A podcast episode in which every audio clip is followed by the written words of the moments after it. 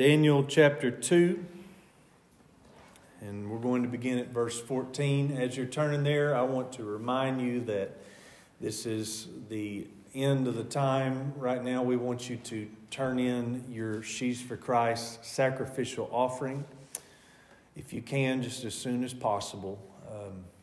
We love it if you could get it in this weekend. If you can't, next weekend is okay. But we are wrapping that up and we're going to continue fundraising for a little bit, but we need to get some totals in. So please help us out with that. We have already been amazed at what God is doing in the giving for Sheaves for Christ. And so let that be an encouragement to you today. There's going to be some awesome announcements about that in the future. Daniel chapter 2 and verse 14. And I'm going to read several scriptures here in the New King James Version. Then without then with counsel and wisdom, Daniel, everybody say Daniel. Daniel. You remember we're talking about Daniel and Shadrach, Meshach, and Abednego. These were names that were given to them by Babylon, was not their real names. But this is the group of Hebrew young men that we're following right now. Then, with counsel and wisdom, Daniel answered Arioch, the captain of the king's guard. Now, what king? King Nebuchadnezzar. We're going to talk about him today for a little bit too. Who had gone out to kill the wise men of Babylon. He answered and said to Arioch, the king's captain, Why is the decree from the king so urgent? Then Arioch made the decision known to Daniel. So Daniel went in and asked the king to give him time, that he might tell the king the interpretation. Then Daniel went to his house and made the decision known to Hananiah, Mishael, and Azariah, his companions, that they might seek mercies from the God of heaven concerning this secret, so that Daniel and his companions might not perish with the rest of the wise men of Babylon. Then the secret was revealed to Daniel in a night vision. Everybody say vision. vision. In a night vision. So Daniel blessed the God of heaven. Daniel answered and said, and listen to this, uh, this blessing that Daniel pronounced. There's some good stuff in here. Blessed be the name of God forever and ever, for wisdom and might are his. And he changes the times and the seasons. He moves kings and raises up kings. He gives wisdom to the wise and knowledge to those who have understanding. He reveals deep and secret things. He knows what is in the darkness, and light dwells with him. I thank you and praise you, O God of my fathers. You have given me wisdom and might, and have now made known to me what we asked of you, for you have made known to us the king's demand.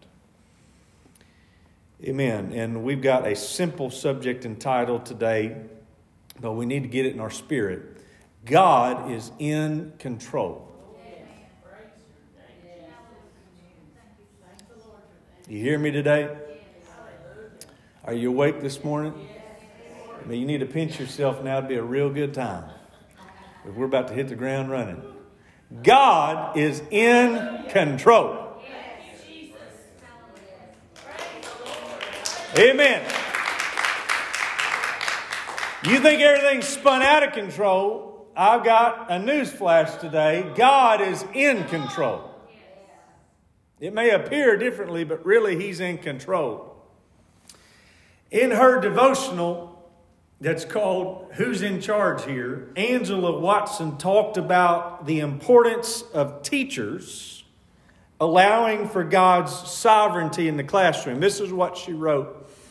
Have you ever purposefully turned your classroom over to the Lord? Sure, you prayed to Him intermittently throughout the day, mostly when you felt ready to strangle one of the kids. You've probably encountered situations in which you were powerless and sighed, Oh, well, it's in God's hands now, nothing else I can do. It is certainly convenient and scriptural to turn problems over to God when we are in the thick of them. But what if we take our faith to the next level and give a situation over to God before it even happens? Somebody, you need to hear that today. We worry about it when we're in the thick of it. When we could, at the beginning, before it ever started, say, God, I give this to you. Why? Because you're in control. Amen. Now, while she suggests teachers become proactive in, in turning their situations over to God before problems develop, the fact is, God is already in control.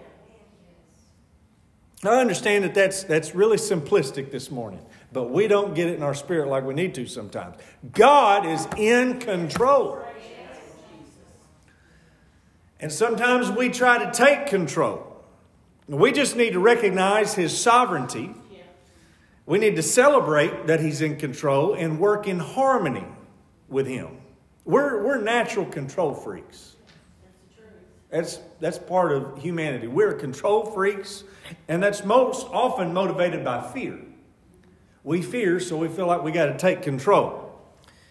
And the fact is, God is and will always be in full control of everything. He set into motion every plant, Every living thing, everything that's not living, everything that there is, He set in motion Himself. And while we have independence and we can make decisions on our own, He's still in control. He runs it all, it's all at His hands. And we relieve a lot of stress by learning to live with the acceptance that God is in control of everything.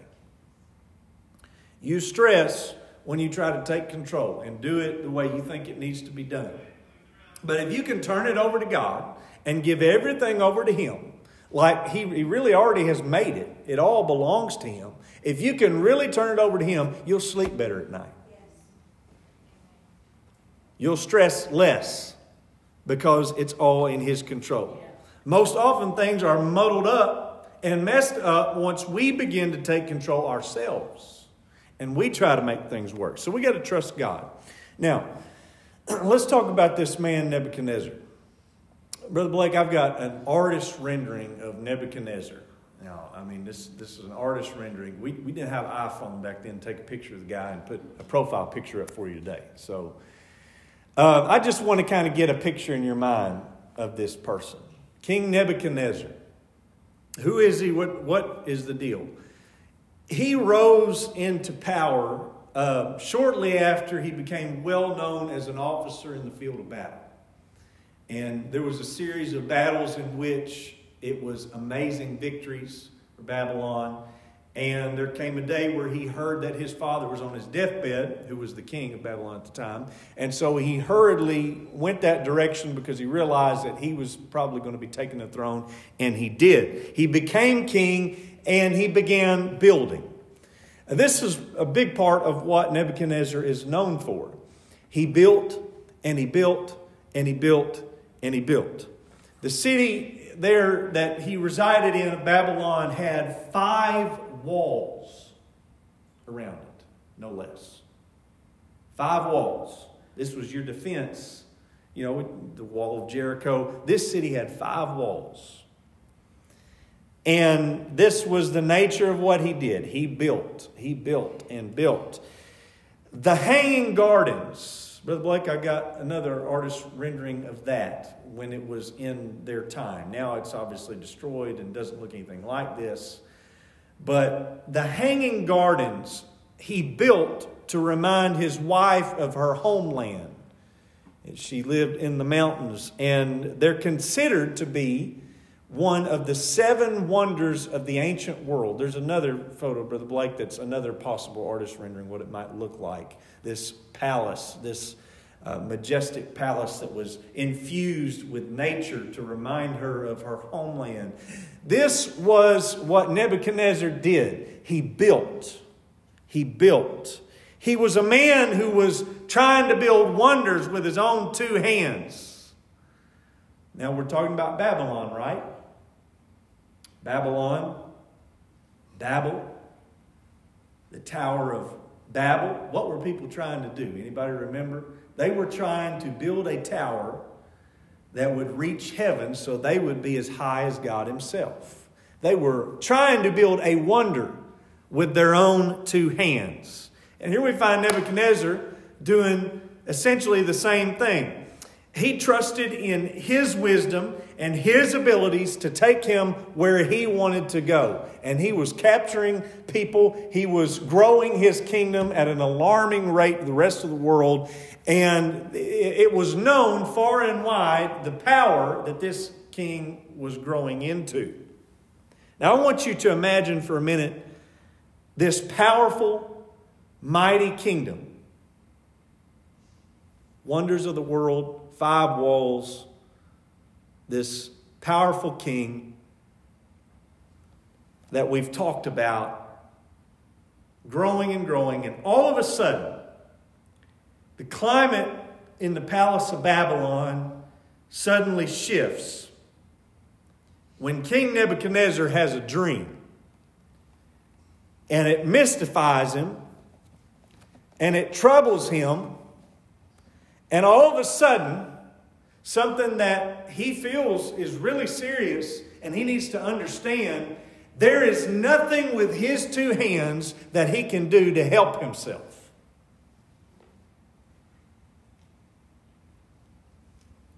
This is how God works. He presents somebody who has worked and done everything their self with their own two hands, trying to build everything up together and progress in life, and confront them with something that you can do nothing about yourself. You're going to have to find a way to trust God and get an answer from Him. Climate completely shifted. He was so troubled that sleep departed from him, and he couldn't find any relief. The biblical text mentions he dreamed dreams, and it suggests more than one dream, but the use of the plural in this case, it seems to indicate that he was dreaming the same dream again and again. And it was troubling him. It was just absolutely possessing him to try to understand what was the purpose of this. He couldn't even remember the essence of the dream.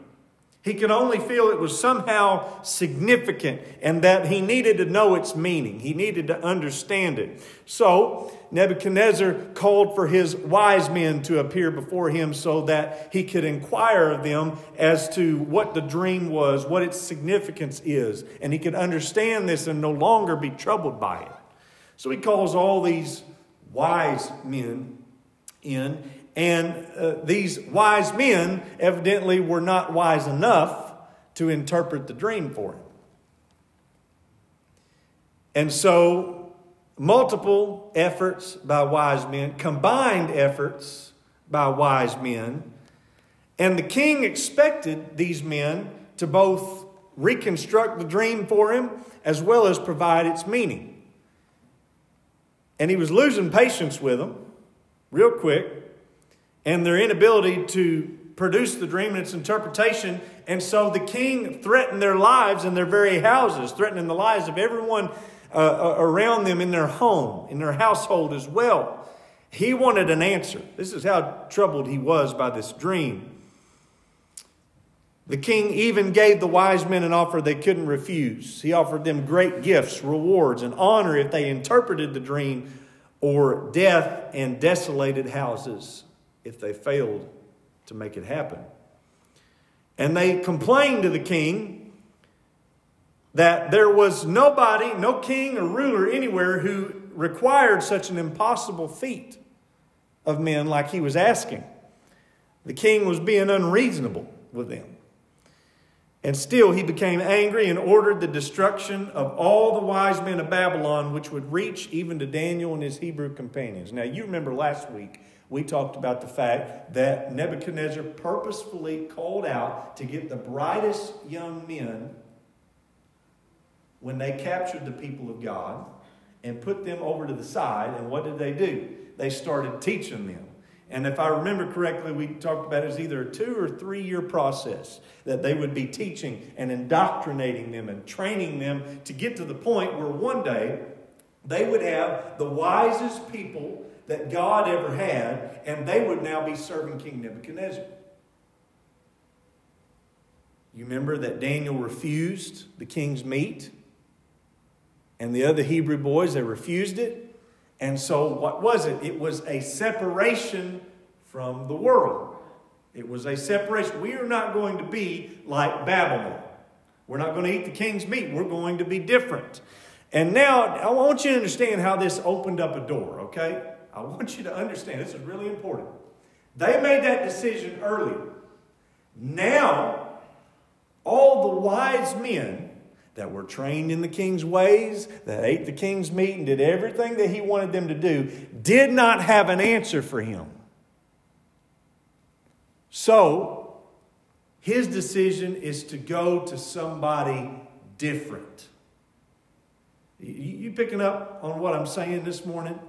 If you separate yourself from the world and you do what you know you're supposed to do, what is right, it's not always the most comfortable thing to do, it's not always the most convenient thing to do, but at some point it will open up a door for you. At some point, God will open up a door because of your commitment and your sacrifice.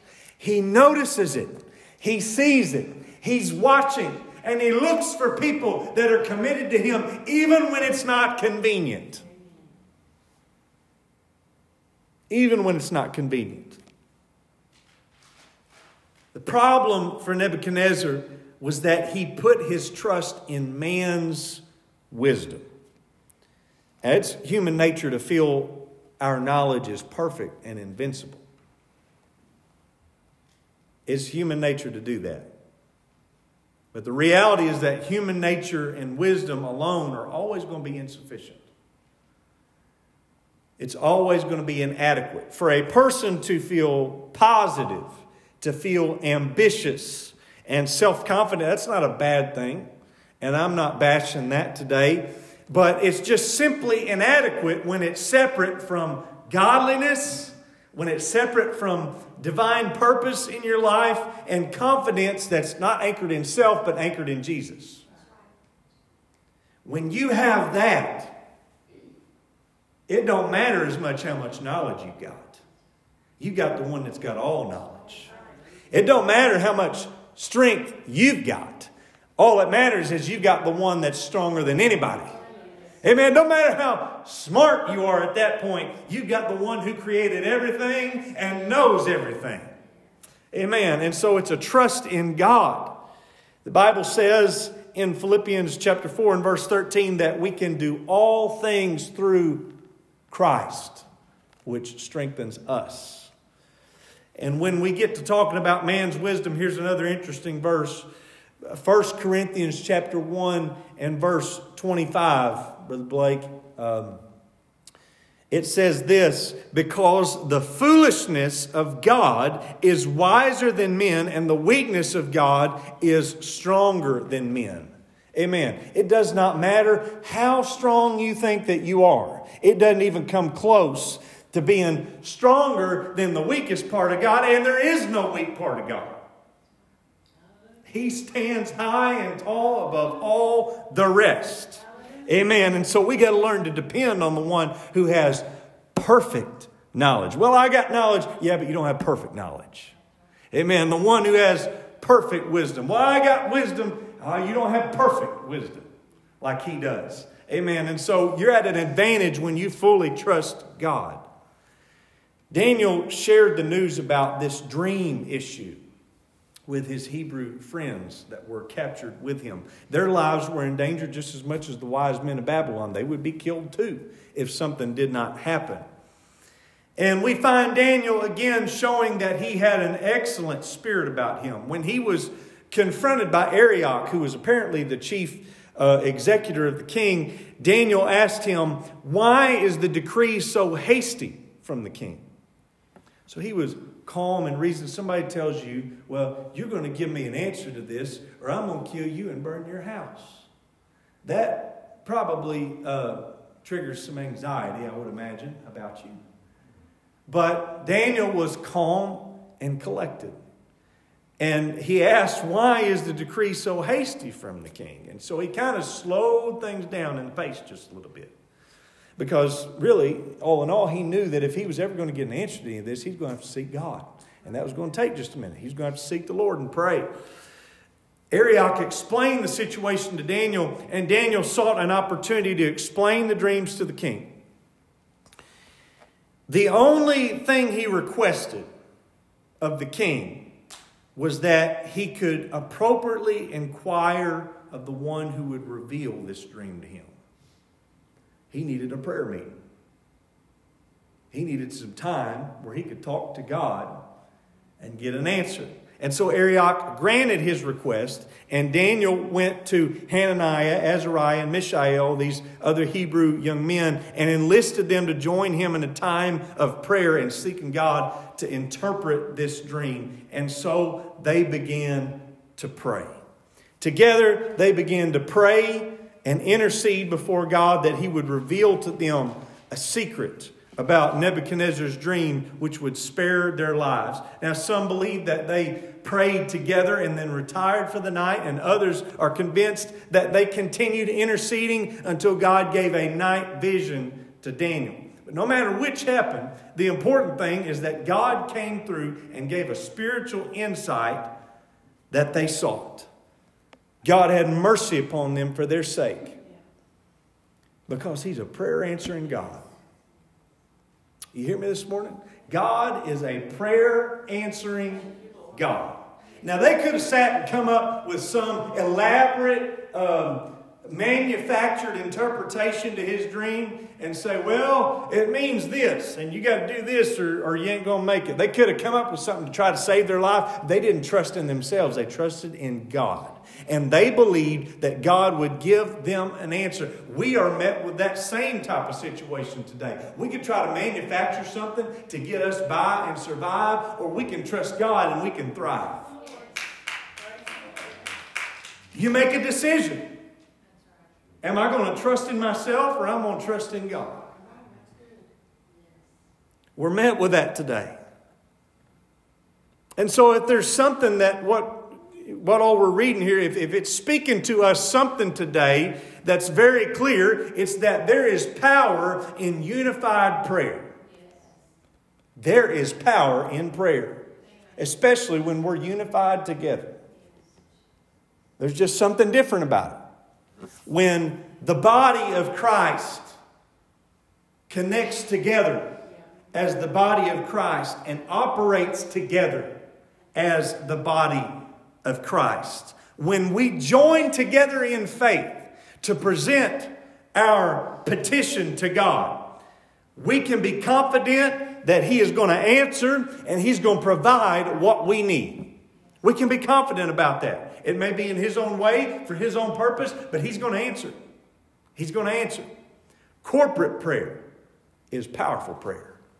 And we, when we pray together in this room, or you bind together with somebody, even on Tuesday nights when we're having prayer and there's, you know, we do an intro and, and pastor talks to us, kind of gives us a push for prayer, and we're in separate houses, but we're praying together, it means something. Amen. Don't think that Tuesday nights just kind of skipped over now and nothing's going on. There's something happening. Even though we're scattered across the county, and we're praying. We're praying together. For example, I want you to consider Acts chapter 4 and verse 31. Acts chapter 4, verse 31. Now it's time to strap on your seatbelt for just a second, okay? I want you to listen to this and, and, and, and see what happens when somebody prays, okay? I'm going to read it I'm going to read it and then, then we'll just split it up and see. And when they had prayed, the place where they were assembled together was shaken, and they were all filled with the Holy Spirit, and they spoke the word of God with boldness. Now, the multitude of those who believed were of one heart and one soul. Neither did anyone say any of the things he possessed was his own, but they all they had all things in common. And with great power, the apostles gave witness to the resurrection of the Lord Jesus, and great grace was upon them all. In these verses, we see, I know, at least five things that resulted from the unified prayer of the church. So, what happened? They prayed in a place where they were assembled together.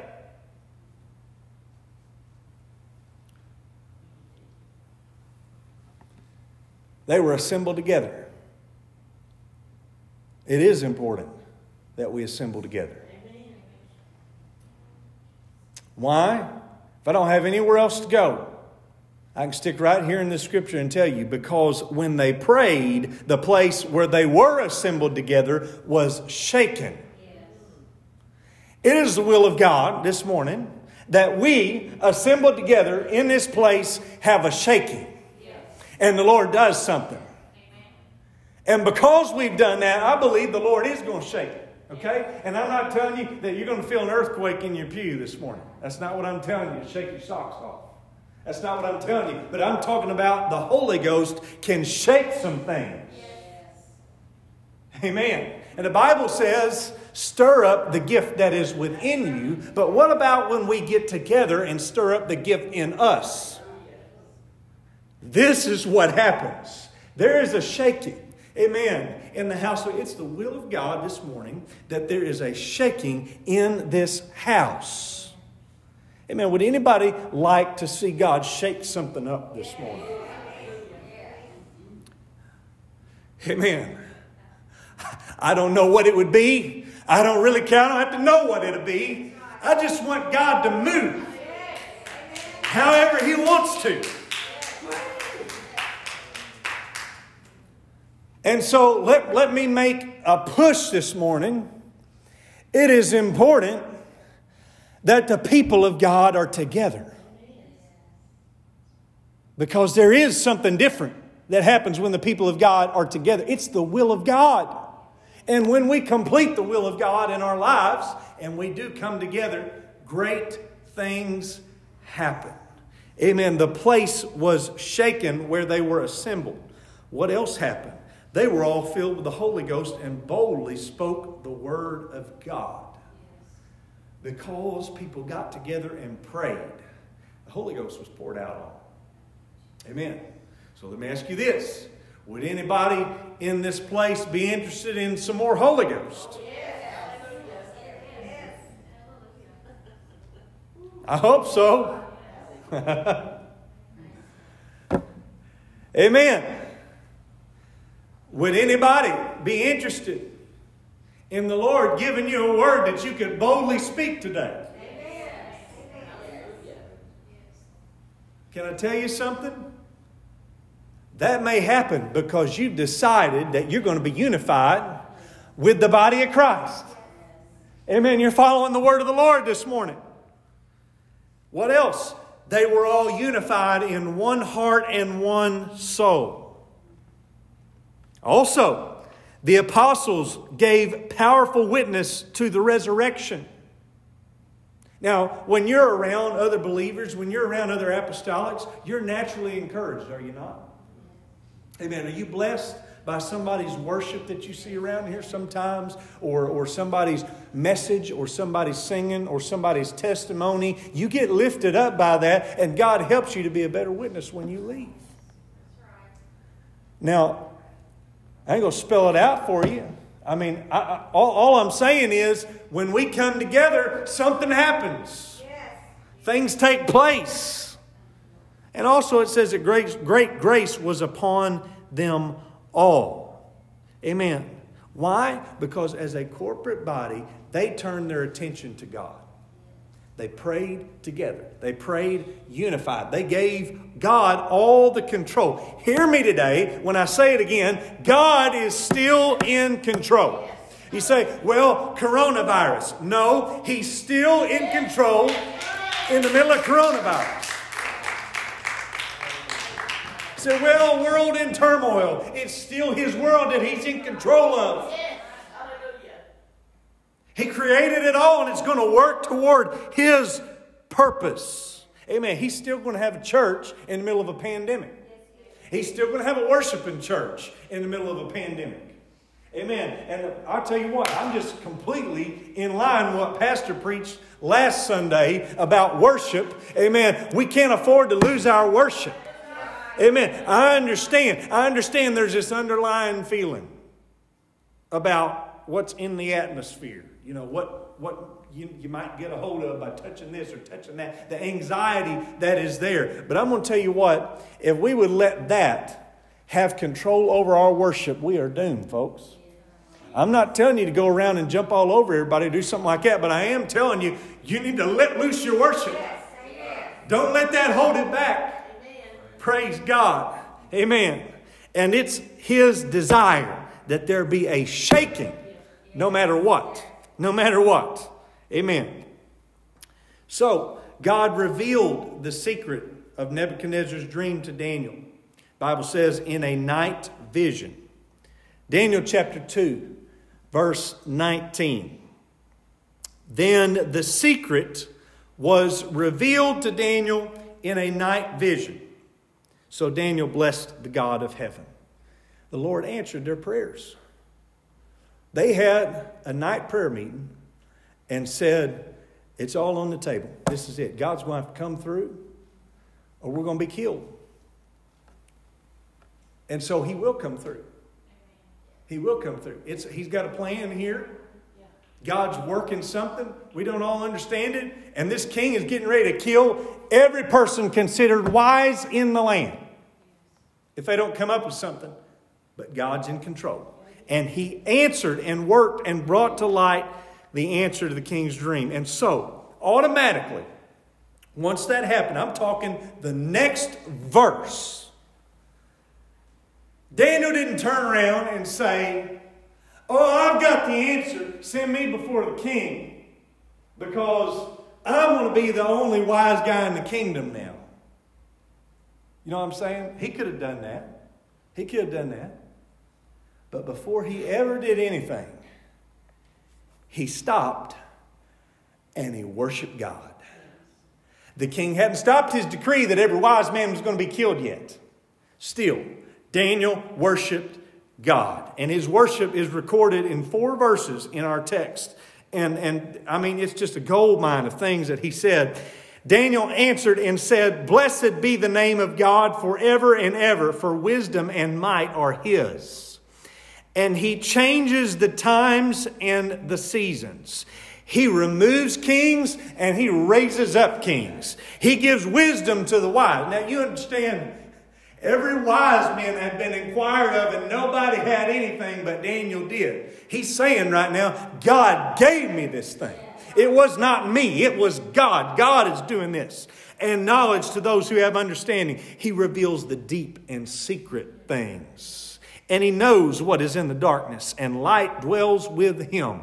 I thank you and praise you, O God of my fathers. You have given me wisdom and might, and have now made known to me what we asked of you, for you have made known to us the king's demand. Hallelujah. Amen. You talk about a right spirit. You talk about the right and appropriate answer to what God had done. Daniel knew that it is God who sets kings up and puts them down. Amen. You're worried, you know, anxiety about the political world right now. Let me inform you right now from the Word of God. He sets up the government and He puts the government down. He's in control. People get all uptight because an opposite party is going to be in control. He's still in control. And he's going to have his way. Amen.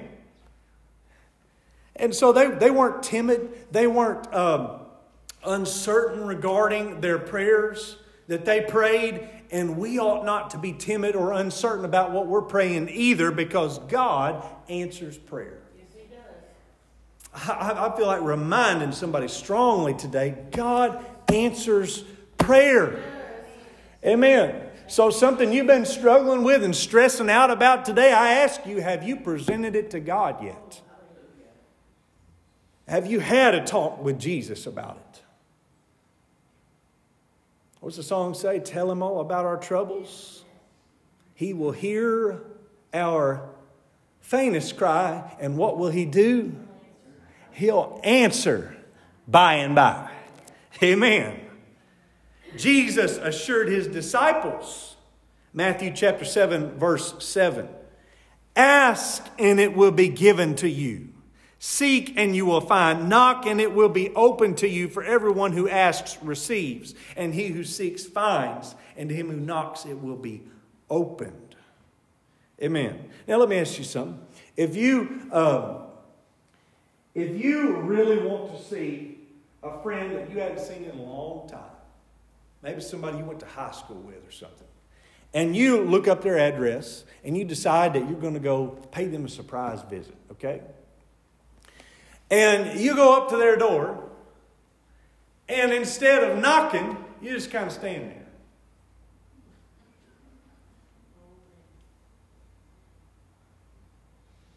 I can tell you a few things that's going to happen. First of all, if you do that at my door, uh, at some point, I know that I'm going to have to take the dog out. And I'm going to walk out that front door, and you're going to be standing there, and something is going to happen. Especially if I don't know, you know, somebody I ain't seen in a long time, you know, I don't know who you are, and all of a sudden you're standing right at my front door, and I run into you. There's going to be some words or some fists or something. I don't know. It's what are you doing here, you know? You want to talk to that person. You want to have a conversation with them. You don't walk up to the door and stand there. You don't stay out in your car in the street and say, Boy, I can't wait to see them here in my car. You knock. You get the attention of the person on the other side of the door so that they can open it for you. Amen. And so if we stand here with a need, boy, I've got a need. You know, I, I really got a need. But we never knock on the door of heaven. Mercy. Mercy. You got to knock, friend.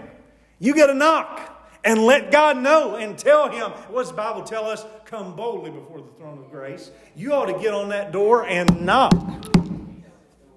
and get the attention. You're not going to offend Him. God's been waiting on you this whole time to bring it to Him. John 14, verse 13. And whatever you ask in my name, that will I do, that the Father may be glorified in the Son. If you ask anything in my name, I will do it. Whatever our needs may be, it's always appropriate to present them to God.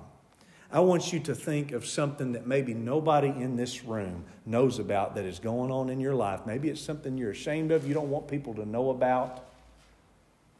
Hear me right now. It's time to take that to God. Don't be ashamed to tell the Lord about it. God wants you to bring it to Him. Sometimes we're timid about our prayers but we're allowed to pro- approach his throne with boldness. Why? Because how we pray reveals our faith in him responding. So you just kind of hit the door like this. The real faith is somebody who says, Lord, I need an answer. I need an answer, God. I need an answer. There was, there was one time. Uh, I was laying in bed and I was just past asleep. I mean, I just fell asleep. And uh, all of a sudden, I think I believe Sister Kirsten too. She was just just out of sleep, and all of a sudden, there was the loudest noise that I think I've ever heard in our house, and it sounded like somebody was beating the door down. I mean, clean, beating it down like they was about to bust through it and come and get us. And so, what did I do? I went from this to this. Yeah, it ended up being our washer off kilter.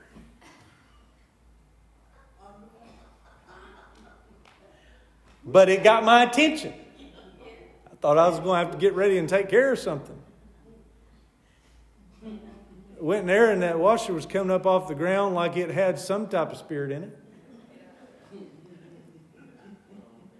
But I ask you, if somebody really beats on your door, it'll get your attention. Why don't we go to God with the same urgency sometimes? I mean, it really matters to you, doesn't it? If it matters to you, it matters to God. Let him know about it. Let him know about it. Daniel went to Arioch and informed him that God had revealed this dream to him, and he requested Arioch refrain from destroying the wise men. And it's really refreshing to see that Daniel's help that he was given here was not just personal, trying to preserve his own life, but he was seeking the preservation of every wise man that he knew and every wise man of Babylon. He was reaching to preserve all their lives.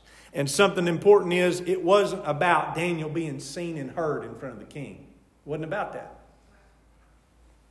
It wasn't about his ability, his magical ability to interpret a dream. It was about others and the greater work that God was doing.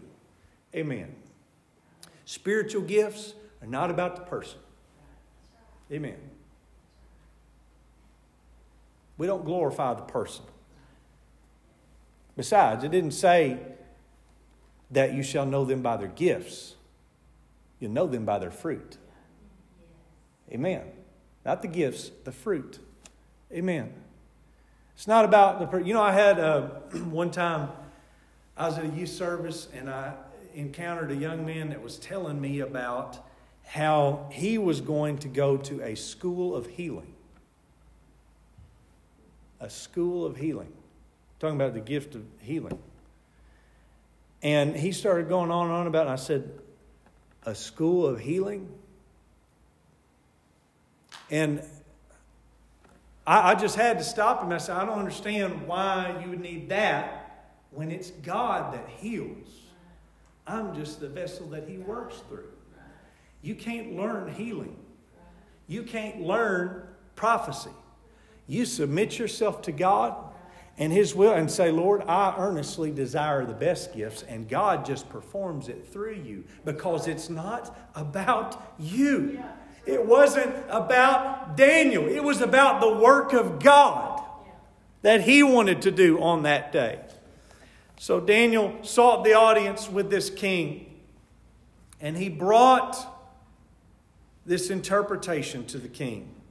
And what he brought to him was not just an interpretation, but it was a celebration of God. Because in the middle of the conversation, Daniel chapter 2, verse 28, Daniel proclaimed this. He gave him that interpretation and everything. But then he told that King Nebuchadnezzar, who's so mighty, building everything with his own hands, but there is a God in heaven who reveals secrets. He didn't say, Oh, but there's a Daniel that you need to promote. He said, But there is a God in heaven, Nebuchadnezzar, who reveals secrets, and he has made known to King Nebuchadnezzar what will be in the latter days. Your dream and the visions of your head upon your bed were these. And he began to give him the interpretation. He was quick to make it clear it's not about me, King. It's about this God that you need to serve, this God that you need to know. He's the one who gives the information. And in response, this king gave misguided worship to Daniel. He began worshiping Daniel. As selfless as Daniel is, he's still got a guy that's just about bowing down to him. And through Daniel, God was able to demonstrate his greatness in the face of a pagan king. The king answered Daniel. This is verse 47. This is no longer Daniel, this is the king talking. Truly, your God is the God of gods, the Lord of kings. It's the king saying this and the revealer of secrets, since you could reveal this secret. Hmm. What happened after that? They were preserved, and the king promoted Daniel, and Daniel promoted his friends. How did all this happen? I want to back up for just a minute, and we're going to close. But I want you to think about this. There's a process of things that went on here to get them to where they're at, from the point of death to the point that they're helping out run the nation.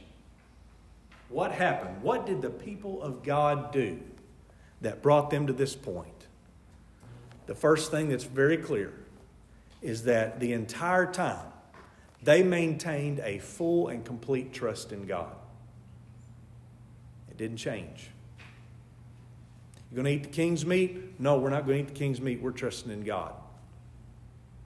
We're going to kill you if you don't give an interpretation. Okay, we're going to trust God. And here also, we're going to throw you into the lion's den. That's okay. We're going to trust God.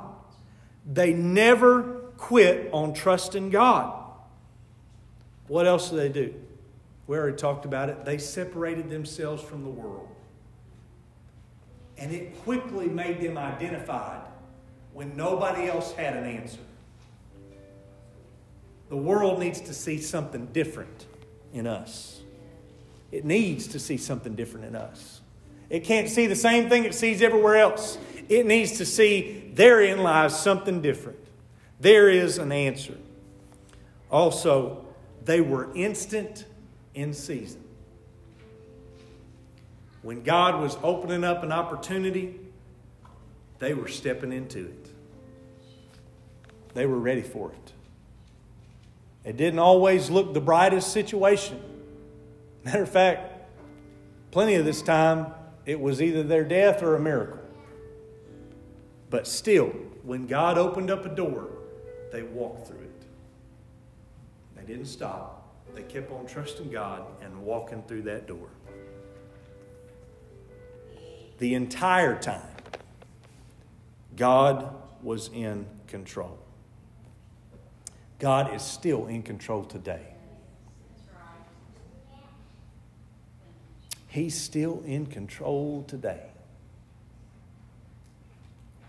We got to do live streaming sometimes. He hadn't changed. He's still God. He's still in control. Well, things have changed. We don't have an offering plate going around. God's still in control. We got to space singers out on the platform with markers. He's still in control. And I can't tell you what's going to happen in the next week. It's changing every day. And I'm to the point where I figured out you got to get that junk off and not worry about what's going on so much.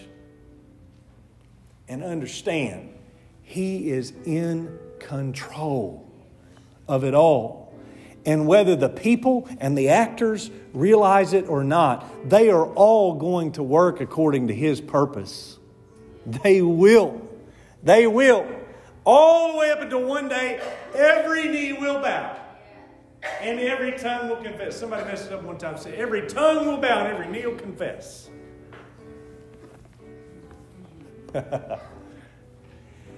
Everybody's going to bow and realize the revelation is going to come.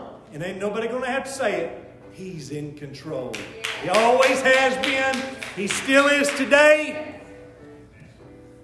And the people who did realize it and get a revelation of it and lived it in their life are going to rule and reign with Him. We're going to be judges on the earth. Amen. He's still in control. Let's stand together this morning. You can trust in the Lord. You can trust in the Lord because all things work together. All things work together for the good of them who love God and are called according to his purpose.